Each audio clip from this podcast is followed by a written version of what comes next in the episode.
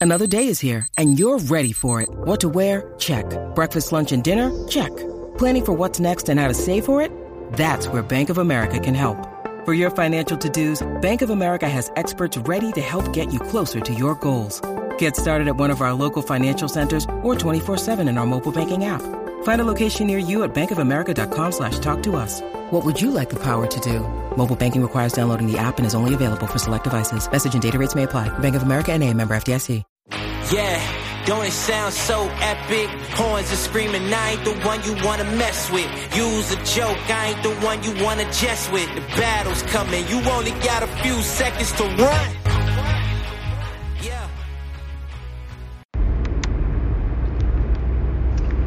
Bengals fans. I am Matt Minnick, and this is Coach Speak. So we already talked about offensive tackle position. Now we're going to move inside to offensive guard and center the interior of the offensive line. And I want to start off here, right? Uh, look, I understand the value of an offensive tackle, right? And I understand that, like you, like the clearest way to see it and how the NFL values it is you look at the money they're making, right? And guards are not making nearly what offensive tackles are making, right? So, yes, tackle is a more valued position. Okay, they put a higher premium on it. Not at all what I am arguing here. Okay, uh, what I'm going to argue though is that we act like that means that guard is a like a like a lesser, um, like hey, you can't be, uh, you know, you you can't make it in the NFL, so you can play in the Arena League, sort of thing, right? Um, and and that's not what the scenario is.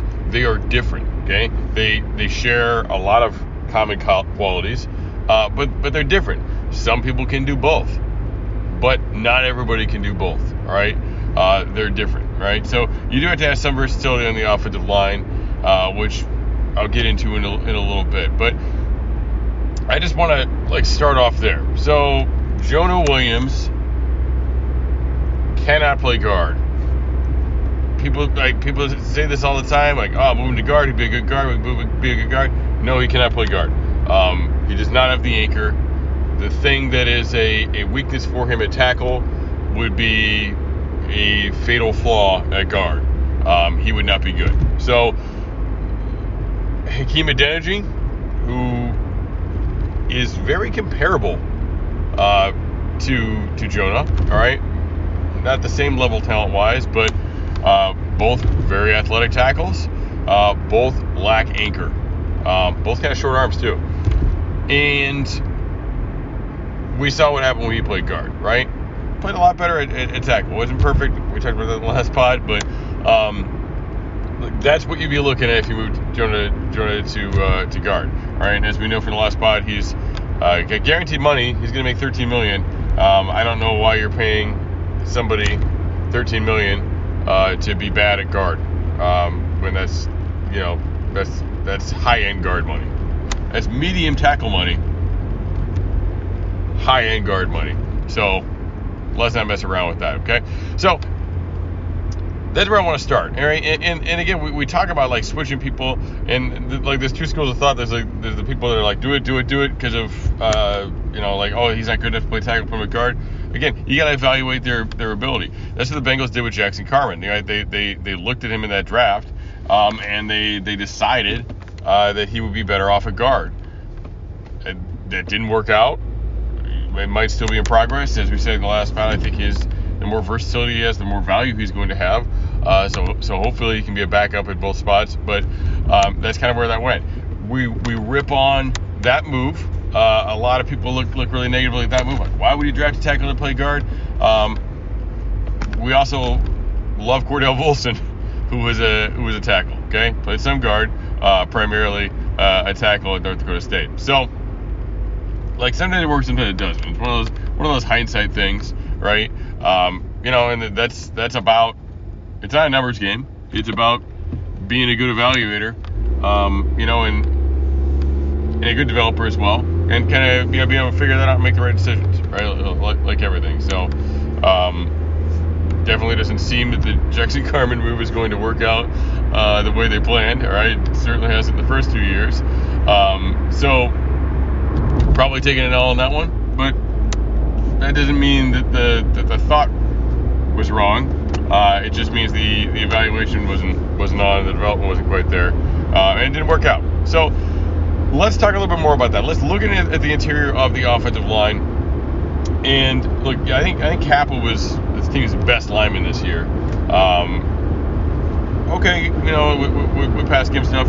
Very good. Got got some good movement in the run game. Uh, you know, big part of why they were able to get the run game moving. Uh, Ted Karras, I think, was a bit overrated this year. I think we he wasn't perfect, um, but I think that he brings a lot, leadership-wise, attitude-wise, uh, that that helps to make up for some of those things. Um, and, you know, so I think he's he's a huge part of this uh, offensive line moving forward. You should be looking to replace everybody all the time, right? You should always be looking for upgraded talent. Um, but I, I, you know, find it highly unlikely that they move on from either one of those guys. Uh, that they, you know, attempt to replace either one of those guys this year. So that brings us uh, to Cordell Volson. Okay, now the O line in general. I'm sick of hearing about PFF grades for the year, right? I don't care what players were doing in September, October, right? Uh, talk to me about November, talk to me about December, talk to me about the playoffs. And Cordell Volson is the biggest example because he is a rookie, okay? And, and uh, we went through this a few few years ago with Germaine Pratt. When Germaine Pratt was a rookie, um, very early on, people were like, ah, he sucks, he's a bust. It's like, no, no, no, just let him get his reps. All right, you know, linebacker's definitely a position like that too, where you need to you need to see some action, right? You need to get the reps. You are going to get, better with time. All right, if the coach is doing things right, if you're doing things right, you're going to get better with time. But you, you shouldn't expect any rookie to just come out and light the world on fire. I think Volson, we were very excited about him early, and like early on, you know, he wasn't great. Um, I, but I think as the season went on, he got better and better and better, and I think he's going to continue to improve. All right. Again, am I opposed to bringing in a you know an upgrade at that position? Absolutely not. Okay. If you can upgrade it uh, and do it in a smart way, do it. Um, but let's not look at him, you know, as, as the weak link. Uh, you know, he probably was early on the year, but let's look at him and say, hey, we need to um, see what we got with this guy, continue to develop this guy, and um, I think he can be a really positive piece of what they have moving. Okay, uh, Max Scharping is um, he, he had a rough one in this last game, right? Um, you know, suitable backup has some experience. You know, there's some trust level there. I think they let him walk. Um, most likely, you know, unless it's a unless it's a real good salary situation. Um, I'm not too excited about him. I, I don't I, I doubt they're they're super excited about him either. So, um, you know, they, could definitely be something where they're where they're moving on from him at this point. So, um, so yeah, no. Overall, looking uh, at the at the offensive line, right? again, you've got to have those backups, right? We got Hill at center. Uh, we've seen very limited amount of. Uh, fortunately, haven't really needed to, uh, but obviously that can change at any time. And you've got, uh, you know, Scharping was was the guy there at guard. So you do it to think about what is going to be your backup situation. Um, again, Jackson Carman did show some positives. Uh, if he can show some versatility, I think he could be a real, real positive in that that position to be able to uh, bump inside and and do that as well, you know, depending on what the plan for him is. But overall, I mean, I think the the, the guard play um, and center play, look, it definitely improved over the course of the year. Just like we talked about with Volson, I think you look at the overall offensive line, uh, they figured out what they could do in the run game. Uh, they, you know, they came together, and did a better job in pass protection. I, I, think they, they were doing a much better job at the end of the year than they were uh, compared to what they were at the beginning. Um, I think the sack numbers, especially early on, were a bit inflated, and I think Joe Burrow had a big part, you know, to do with that. Um, I don't know if it was the, you know, the surgery or, or what it was, but you know, he was he was taking sacks that he wasn't taking at the end of the year. Um, and he wasn't always moving in the pocket quite like he should. So whether it be be a comfort level thing or, or figuring it out, I, I, I don't know. Uh, but, but, he wasn't where he needs to be. And we look at you know the offensive line in general. Like we said, they got better. Um, they played a ton of snaps together. We were very, very lucky uh, on the injury front until we weren't. you know, uh, but you know when those guys were able to stay healthy, uh, they they developed, and that was a pretty pretty darn good unit that they had until the very end there. And let's get into a little philosophy here. All right, this to me, uh, for those of you who maybe maybe you're a coach, um, or maybe you just kind of you know have heard this rhetoric from playing football or, or in other places. Um, I have often heard that you don't sub offensive linemen because you know it's so important for them to build the rapport. But what we saw this year with the Bengals was the inevitability of that to fail, right? You don't sub offensive linemen because they're going to get hurt. Uh, be, uh, you know, sorry, uh, they are going to get hurt, right? Is the, is the problem there, right? I screwed that one up. But um, yeah, you're never going to be that lucky, right? The Bengals were extremely lucky, and then it all fell apart. You know, over the course of a couple of weeks, they lost 60% of their starting offensive line.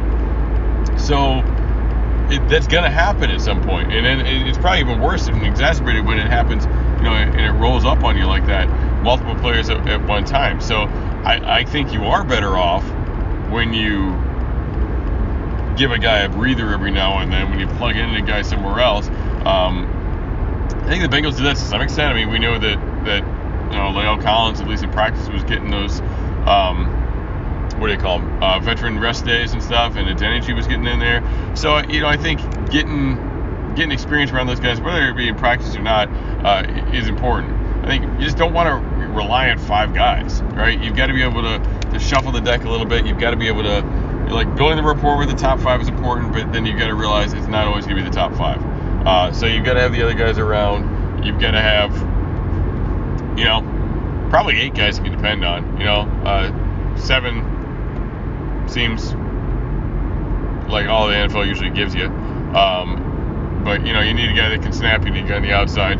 Uh, and so you, you, you, gotta you gotta figure that stuff out, right? And, and, and, unfortunately, there's just not enough time to do those things all the time, and, and that's why we caught up on uh, on the on the interior. But gonna be on the on the on the starting guys. But anyway, I'm I'm, I'm rambling at this point, but that's why I've never really believed in that. I, I feel like you should shuffle it up a little bit, all right, uh, whether it be in practice, uh, you know, or not, just to to get that action, get that experience, because they're gonna they're gonna see time at some point. All right. Well, I've rambled on enough for this morning, so that's it for the offensive line. We'll go keep going by position by position. Um, probably pull up a couple. I have no idea what I'll do next. We'll see. We'll see how I feel. We'll see who's, you know, uh, you know, if there's some suggestions, people tweet at me, whatever you like to do. Um, we can uh, we can go about it that way. But we'll talk about the, the position groups here uh, as we head into the, the off season too soon for the Bengals. And uh, Who Dey?